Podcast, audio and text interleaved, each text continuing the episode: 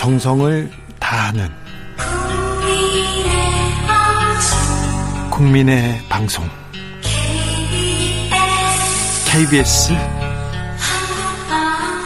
주진우 라이브. 그냥 그렇다고요. 틱탁 틱탁 틱탁 현란한 입담의 환상 트리블. 오늘 이 뉴스를 주목하라 이슈 티키타카 머리끝부터 발끝까지 핫이슈 더 뜨겁게 이야기 나눠봅니다. 청코너 최진봉 성공회대 교수. 안녕하십니까 최진봉입니다. 반갑습니다. 홍코너 김병민 윤석열 캠프 대변인 어서 오세요. 네 안녕하세요 반갑습니다. 네 김병민 대변인의 표정이 아주 좋습니다. 예, 굉장히 좋습니다. 오늘 어. 내일 이제 여론조사 네. 결과가 거치고 나면 네. 모레 발표가 되는데요. 네. 여론조사가 한 6천 명 정도 시민을 대상으로 집계를 하는데 이게 다 빨리 끝나면 끝나는 대로 정리가 되거든요. 음. 어느 정도 당원 투표 플러스 여론조사까지 국민의 마음 그리고 정권 교체를 바라는 시민들의 뜻이 윤석열 후보로 모이는 것이 다 느껴지고 있습니다. 김병민 대변인 표정 좋은 게 네. 윤석열 후보가 요새 말을 별로 안 해요. 호떡만 먹고 있어. 그래서 그런 거잖아요. 오늘 청년들과 하태경 의원과 함께 간담회를 가졌고요. 네. 청년 문제에 대해서 굉장히 많은 얘기들을 허심탄회하게 나눴고 음. 또 기자들과의 질의응답에서도 여전히 아, 말 했다. 아, 그럼요. 여러 가지 얘기들을 많이 어, 나누고 왔습니다. 에이 왜 그래요? 아니 그러니까 저 웃음이 계속되길 기, 바라겠습니다. 저는 네. 김병민 대변인의 웃음이 금요일에도 지속되기를 바라는 마음이고요. 그러니까요. 네. 김병민 대변인 네. 윤석열 캠프에서는 그 윤석열 후보는 말을 아끼고 있는데 음. 윤석열 지지자인 서민 교수님 네. 네. 한마디 해주세요. 음. 누구든지 간에 네. 음. 누구를 지지하는 사람이건 음. 정치이건 음, 이런 모든 것들을 다 떠나서 음. 특정 지역을 비하하거나 하는 발언들은 음. 어, 절대로 있어서는 안 되는 얘기 아니겠습니까? 그렇죠. 예, 이런 얘기를 가지고 있어서도 안 되는 발언이거니와 정치적인 공세를 삼아서 다시 한번 이 발언들이 계속 뉴스에 회자되고 보도되는 것 자체 또한 또 다른 상처를 주는 일이라고 생각합니다. 두 번 다시 이런 일들 사용하는 일이 없었으면 좋겠다는 말씀입니다. 그러니까 윤석열 후보를 지지하면서 그런 얘기를 했잖아요. 그게 문제인 거예요. 그러니까 윤석열 후보가 지난번에 이제 광주에 있는 시민들 가슴에 정말 대못을 박는 전두환 씨 옹호 발언 해 가지고 논란이 돼 가지고 그 얼마 지나지도 않았습니다. 그것 때문에 얼마나 또 지지율도 하락하고 논란이 많았습니까? 그럼 조심을 해야죠.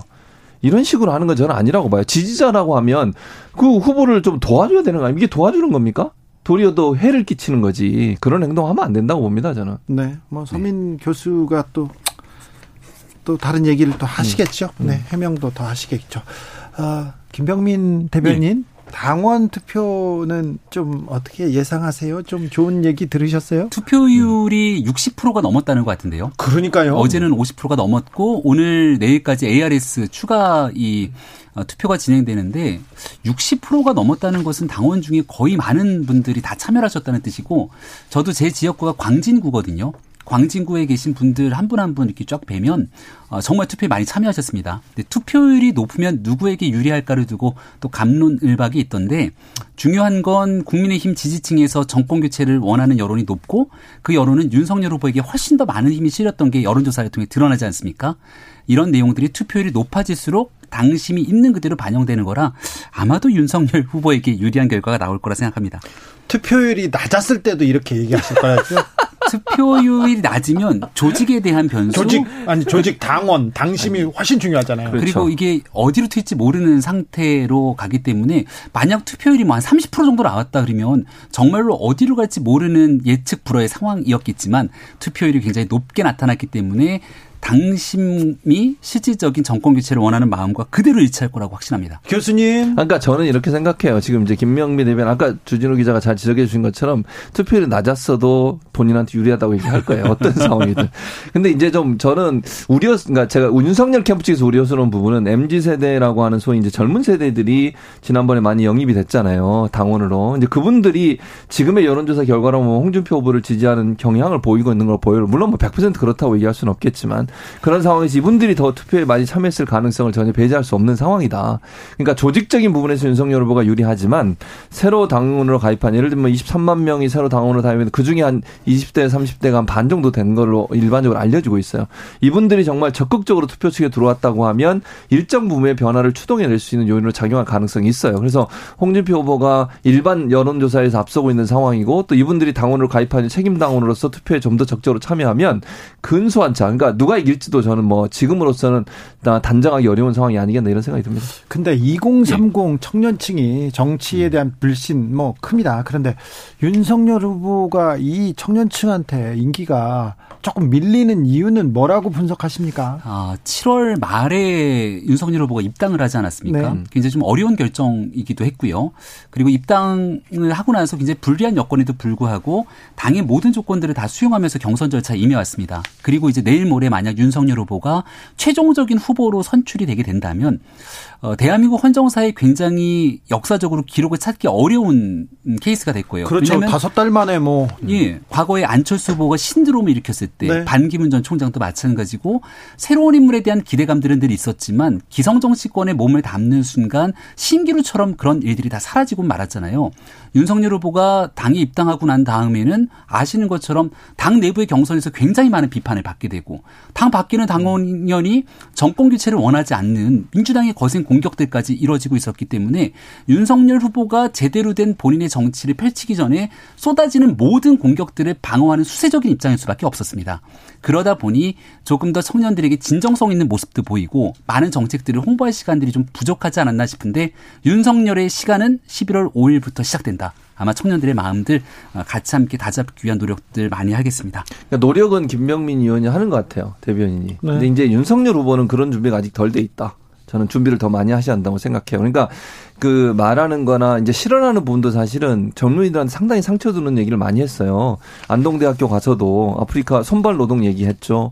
그리고 인문학에 별로 필요하지 않다 이런 얘기도 했죠. 이런 얘기들은 사실 젊은 층한테 상당히 또 페미니즘 관련해서 물론 뭐 남성한테는 어느 정도 어필될지 모르지만 페미니즘에 건전한 페미니즘이 있고 안 좋은 페미니즘이 있느냐. 또 젊은 층들한테 연관돼서 지금 최근에 그 식용계 논란 이 발언도 했죠. 이런 논란들이 사실은 젊은이들한테는 저분이 과연 준비된 후보인가 하는 부분에 대한 의문을 계속 갖고 있거든요. 그러니까 그 말 하고 나면 김병민이 나와가지고 또 해석하고 네. 분석해주고 이래야 되는 상황이 되니까 본인 스스로가 발언에 정말 국민들이나 아니면 젊은 층에 호소될 수 있는 그런 어떤 능력을 보여주는 게 저는 필요하다고 봅니다.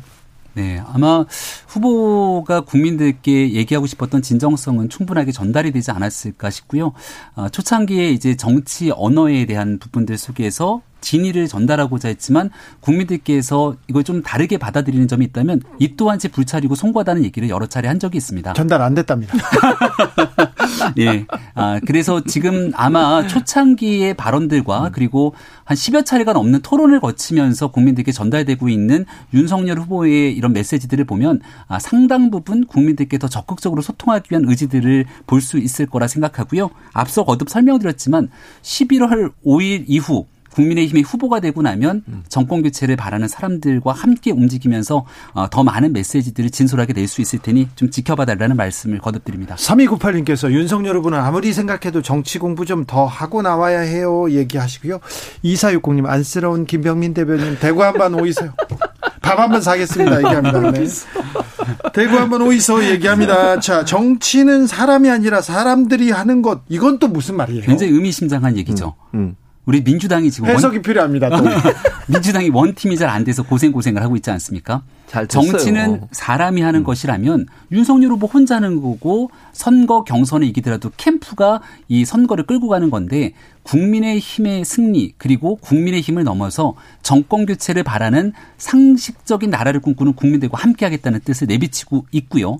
그래서 그 사람들에 대한 범주는 음. 어, 정말 지금 있게 되는 문제의 문재인 정부를 뛰어넘기 위한 뜻을 가지고 있는 사람이라면 음. 누구나 함께 손을 잡고 임해 나가겠다는 음. 어, 큰 뜻을 얘기했다고 생각합니다. 그러니까 저는 이 말을 어떻게 해석을 했냐면 제 나름대로 해석이 김명민 대변인은 잘 이제 윤석열 후보의 측에서 설명한 거고 본인이 능력이 없으니까 참모 잘 쓰겠다. 지난번에도 그 얘기 한 번 했잖아요. 김, 네, 네. 전두환 전 대통령 옹호 발언할 때도 그런 비슷한 말을 했거든요. 참모를 잘 쓰면 되지. 본인이 뭐 문제냐 이런 식의 발언을 하셨는데 그것도 저는 사실은 많은 부분 실망을 주는 발언이라고 생각해요. 무슨 말이냐면 물론 대통령이 모든 분야의 전문성을 다 가질 수는 없어요. 그러나 정책 전반에 대한 기본적인 어떤 본인의 비전과 생각은 갖고 있어야 돼요. 그걸 실행하는 과정에 있어서 구체적으로 하는 사람을 예를 들면 김병미 대변인을 어느 자리에 앉혀서 그거 잘 이렇게 이렇게 실행해 보세요. 비전 이 있어야 되잖아요. 근데 그런 부분이 부족한 부분에 대해서 아직 국민들이 마음을 다 주지 않고 있다고 생각해요. 그러니까 윤석열 후보가 그런 부분에 준비되지 않은 부분이 자꾸 노출이 되고 부각이 되니까 문제가 돼요. 사람들 쓰면 된다. 이걸로는 해결될 문제가 아니에요. 기본적으로 보니 정책 전반에 국정 운영 전반에 대한 비전과 틀이 있어야 돼요. 근데 그게 다양한 분야에 정치, 경제, 사회, 문화, 뭐 예술 이런 부분까지 다 들어가야 된다고 생각. 국방도 마찬가지고. 근데 그런 부분에 있어서 정책적인 부분에 불안감이 노출되는 부분이 논란이 되는데 그래서 저는 사람이 아니라 사람들이 하는 것이다 이런 표현을 하지 않는다는 제 개인적인 분석이에요. 어, 그 교수님의 비판은 가능한데, 음. 근데 이 메시지의 지적은 사람에 대한 기용이 아니라 음. 어떤 사람들과 함께 국정을 운영할지에 음. 대한 폭넓은 해석에 대한 여지가 있거든요. 네. 경선이 끝나고 나면 조금 더 많은 사람들과 함께 하겠다는 포용의 의지를 표현한 것인데 캠코더 인사라고 불리는 것처럼 회전문 인사 맨날 그 사람들끼리만 하는 정치 하지 않겠다는 의지를 분명히 밝혔다고 생각합니다. 알겠어요. 네. 김병민 대변인 얘기를 들으니까 그러니까. 무슨 말인가. 그 전에 몰랐어. 의미가 있었네 얘기합니다. 이해가 안 돼요. 3997님께서 진짜 궁금한데요. 윤석열 후보 경선 결과에 승복하실 건지 물어봐 아, 주세요. 아, 그럼요. 그럼요. 본인 육성으로도 얘기를 한 적이 있고요. 네. 자, 홍준표 캠프의 이현주 위원장 계속해서 지금 불법 선거 운동하고 있다 공격하고 있습니다. 아, 이번 주는 투표가 들어가고 있는 때지 않습니까? 아, 선거 마지막에 이뤄서 정말 경제적으로 어려움을 겪고 있거나 정권 교체를 통해서 새로운 나라를 꿈꾸는 국민들을 위해서 선거 운동을 펼쳐야 될 때라고 봐요. 그래서 윤석열 후보의 눈과 몸, 행동 모든 것들은 다 국민과 정권 교체를 바라는 당원을 향해 있는데 안타깝게도 특정 후보의 경우에는 윤석열 후보만을 바라보면서 끝까지 선거 운동을 하는 것 같아서 매우 아쉽습니다. 네. 기왕이면 그 시선을 정권 교체를 원하는 국민들께 돌려주시면 더 좋지 않을까 싶습니다. 아니, 그러니까 질문에 답을 안 하고 지금 주진우 기자가 질문한 거는 이런 불법 선거 운동 어떻게 하고 있냐 이건 물어보니까 이건 그러니까 얘기 안 하고 작은 네거티브 하나를 네. 잡기 위해서 계속 비판에. 이 비판들을 거세게 하고 있는 건데요. 네. 선거 과정에서 일어나고 있는 윤석열 후보 캠프가 아닌 여기에 대해서 작은 바닥 단위에서 일어나고 있는 애들까지 하나둘 트집 잡기 시작하면 아마 선거 치르기 어려울 겁니다. 근데 선거에서는 그런 게 중요해요. 왜냐하면 만약에 아주 적은 단위라도 불법적인 행위가 있거나 선거의 공정성을 해치는 어떤 행동이 있을 때는 국민들이나 유권자들 입장에서는 민감하게 반응할 수 있고. 없는 것 같은데. 그러니까 이제 그 녹취록 문제는 네. 사실은 네. 이제 문제를 제기하는 측에서는 이게 뭐 당이 공식적으로 뭔가 얘기하는 것처럼 얘기해서 윤석열을 지지하도록 만들었다. 또는 뭐 지난번에 올렸다가 삭제된 그 문자도 있잖아요. 인터넷에 예를 들면 당협위원장 아들 아들이라고 하신 분이 문자를 올렸는데 공천을 어 협박을 하면서 윤석열을 지지해라 이렇게 얘기했다고 하는 부분 이런 부분들은 사실은 사실 민감하게 반응할 수 있는 부분이라는 생각이 들어요. 예. 어제 윤석 윤석열 후보가 음, 유승민 후보가 한 얘기입니다. 예. 주진우 라이브에서 아니 정책을 물어보면 개사과 개 개식용 논란 이렇게 해가지고 정책 토론이 안 되더라. 윤석열 후보 때문에 그 얘기하는 건데 그 얘기는 어떻게 생각하세요? 어 나중에 경선 토론 끝나고 유승민 후보 혹은 유승민 캠프 측과 다 같이 모여서 네. 16번의 토론 과정도 쭉 한번 스크린에 같이 했으면 좋겠습니다. 주도권 토론이 있잖아요. 음. 주도권 토론은 후보가 주도권을 갖고 질문하는 건데 네. 윤석열 후보 주도권 토론의 상당 부분은 정책 역량 검증을 위해서 썼고 유승민 후보의 주도권 토론에서 상당 부분이 인신 공격성 발언을 위해서 유승민 후보가 썼던 것이 아닌가. 아, 유승민 후보의 주도권 질문에서 윤석열 후보에 관련돼 있는 정책이 아니라 민주당이 공격하고 있었던 내용들과 일맥상통한 얘기들 참 많이 나왔지 않습니까? 알겠습니다. 아, 윤석열 후보 네. 후보가 되면 인터뷰 적극 응하나요? 주진우 네. 라이브에서도 모든 후보가 한 분씩 한 번씩 나왔는데 했는데. 윤석열 후보만 아직 안 나왔어요. 아 그런가요? 네. 그런가요? 네. 뭡니까? 계속 그렇게 묶어놓고 계실 건가요? 대변인님 이런 식으로 하실 아, 거예요? 내년 3월 9일까지 이제 시간들이 꽤 많이 남아 있다고 생각을 하고요. 당의 후보가 되고 나면 이제 여러 언론들과의 적극적인 소통에도 당연히 나서지 아니, 않겠습니까? 대변인이 네. 웬만하면 하지 말라고 얘기하시는 거 아니에요? 그런가요? 그러니까요. 같이 오셔가지고 통역 그런 건 안 됩니다. 네. 그냥 혼자 오셔야 됩니다. 자, 이슈 티키타카 6시 2부에 이어가겠습니다. 주진우 라이브 함께하고 계십니다. 지역에 따라 2부에 합류하신 분들 계시죠? 아이고, 1부가 재밌는데. 어서 오시고요. 자리 잡으시고 7시까지 함께 해 주십시오. 라디오 정보센터 다녀오겠습니다. 조진주 씨. 이슈 티키타카 이어가고 있습니다. 슈퍼스타님께서 병민 씨, 화날 때는 화내세요 얘기합니다. 화나지 막. 어. 막 부글부글하지. 아닙니다. 늘, 네. 아, 늘 즐겁습니다. 주진우 라이브에 나오면. 아니, 여기에서 여기 말고, 말고 캠프에서 캠프에서 TV 토론 가면 막 속 터지고 막 그렇죠. 아 근데 TV 토론에서 막 그렇게 얼굴 붉히면서 토론하는 것 같잖아요. 네. 제가 여기서 처음으로 하나 얘기를 하면 왜 그때 토론 끝나고 나서 윤석열 후보가 홍준표 후보 등을 툭툭 친 것 가지고 네. 막 뉴스가 됐는데 마지막 토론 끝나고 나서는 오히려 웃으면서 홍준표 후보랑 같이 선배님 선배님하고 또 홍준표 후보가 윤석열 후보의 등을 툭툭 치면서 같이 화기애애한 분위기가 연출되거든요. 늘 예, 싸울 땐 싸우더라도 다툴 땐 다투더라도 결국 끝은 좋게 마무리된다는 얘기를 드리고 싶었습니다. 하기 애매할 것 같은데요. 3997님께서 김병민 대변인이 또한 지나갈 것입니다. 얘기합니다. 자, 안철수 국민의당 대표 등판했습니다. 요거 큰 변수가 될 수 있습니다. 네, 그 정권 교체를 원하는 음. 또한 명의 후보가 나온 거죠. 그래서 정권 교체로 가는 길에 청신호가 켜졌다고 저는 생각합니다. 아, 뭐 청신호요? 네. 모든 걸 긍정적으로 보네. 모든 정권 아, 교체로 가는 그런 길에 정신 좋습니다. 한 명, 두 명의 힘이 더 모여야 되는데 힘을 보태겠다는 분이 하나 더 나왔잖아요. 힘을 보태는 게 아니고 표를 깎아먹는 거예요. 왜 이러세요? 그러니까 이런 거죠. 이게 어차피 안철수 후보가 나오면 야권 진영의 후보로 인식이 되기 때문에 표가 분산될 수 있어요. 그러니까 단일화는 필수가 된 거예요, 이제는. 왜냐하면 이번 대선은 박빙의 승부가 될 수밖에 없어요. 여야가 어느 한쪽이 유리하다고 절대로 얘기할 수 없는 상황이거든요. 이런 상황에서 정말 1, 2%의 근소한 차로 승부가 갈릴 수 있기 때문에 만약에 안철수 후보가 끝까지 완주를 하게 되면 야권의 후보의 표를 일정 부분 가져갈 가능성이 있다는 거죠. 그럼 불리해질 수밖에 없어요. 그래서 저는 이게 이제 야권에서 하나의 숙제를 또 받아든 거예요. 단일화라고 하는 숙제를. 그런데 음. 그래 그런데 안철수 음. 후보는 사실은 국민의힘 쪽으로 가고 싶어요 갈래요 우리 얘기해요 계속 얘기하다가 네. 어 뭐가 안 됐어요 그런데 이준석 대표가 음. 이 단일화에 대해서는 별로 생각이 네, 제가 캠프 오기 전까지 무슨 일을 했냐면 음. 국민의당이랑 통합을 전제로 해서 제가 이제 그랬죠. 국민의힘의 정강 정책을 네, 만들었기 네. 때문에 두 정당의 정강 정책을 비교하면서 통합 작업들을 일부 하고 있었거든요. 음. 네. 생각도 상당히 비슷하고 음. 또 이게 한 번도 가보지 않은 길이면 불안한 요소가 많을 텐데 불과 4.7 보궐선거 얼마 전까지 안철수 후보가 오세훈 후보랑 손잡고 막 정권 교체를 위해서 같이 함께하는 모습을 보였지 않습니까? 진짜 어렵지 않다고 생각하고요. 아마 안철수 후보도 현재 할 수 있는 정치적 상황에서 이 메시지를 던졌지만 정권 교체 큰 강물에 다 같이 만날 거라 확실합니다. 윤석열 음. 윤석열 캠프에서 안 안철수 대표, 음. 네, 자신이 많아, 많아 보이는데 여유가 있어요. 만만해요. 근데 그렇게 만만하지 않을 거예요. 네. 안철수 후보 입장에서도 본인이 이제 어떤 정치적으로 본인이 원하는 걸 얻어야 되는 거잖아요. 네. 그 이해관계가 잘 맞아 떨어져야 되는데 잘 될지는 좀 지켜봐야 될 것 같습니다. 조혜숙님께서 이 코너 이름 한바탕 웃음으로인가요? 네, 맞습니다. 자, 웃을 수만은 없습니다.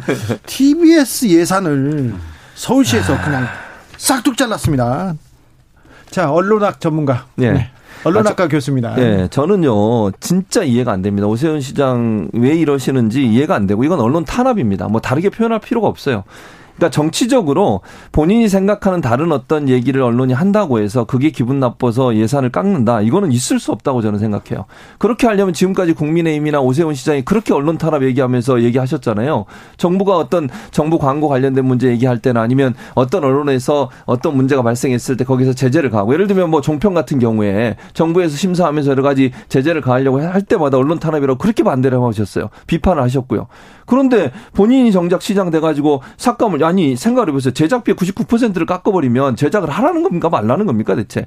아니 다른 의견이 있더라도 최소한 공간 아, 그, 그 지방자치단체장이라고 하면 언론의 자유를 보장해 주는 게 맞다고 저는 생각해요. 본인하고 생각이 다르다고 해서 그 언론의 독립적 운영 자체에 영향을 미칠 수 있는 그런 행동을 하는 것은요 지방자치단체장으로서 할 수 없는 행동이라고 저는 봅니다. 김영빈 네. 김병민 대변인 오세훈 시장이 4.7 보궐선거 전에 이 문제가 뜨겁게 한번 회자가 된 적이 있었고요. 그때 김어준 씨를 계속 쓸 거냐 뭐 등에 대한 질문이 있었을 때 김어준 씨가 계속해도 좋다.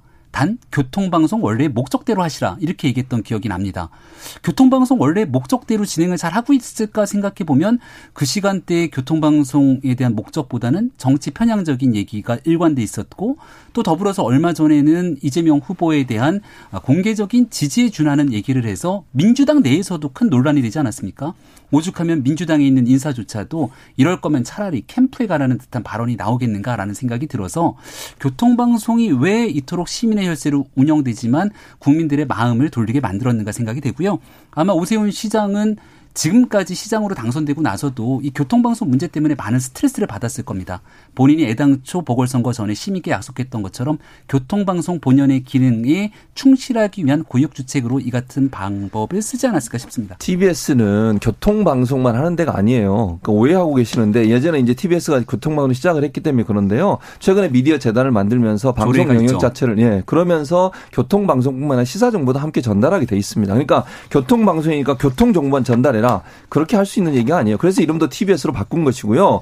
재단이 독립해서 운영하도록 만들어 줬으면 그 재단이 독립해서 잘 운영할 수 있도록 재정 지원을 하는 게 맞다고 봐요. 그리고 그 전에 이미 재단으로 만들어질 때도 그렇게 합의가 돼서 한 건데 시장이 바뀌었다고 해서 그걸 갑자기 뒤집고 이런 식으로 바꾸는 것 자체는요. 이거는 뭐 그럼 TBS가 지금 현재 내비게이션 다 되는데 교통방송이 교통만 해서 어떻게 방송을 합니까? 예산을 이렇게 네. 싹둑 자르는 거에 대해서는 예산을 싹둑. 네. 네. 원래의 본연의 목적에 대해서 TBS가 운영됐으면 좋겠다는 게 제 개인적인 생각이고요. 음. 조금 전에 교통만 하는 것이 아니라고 했는데 음.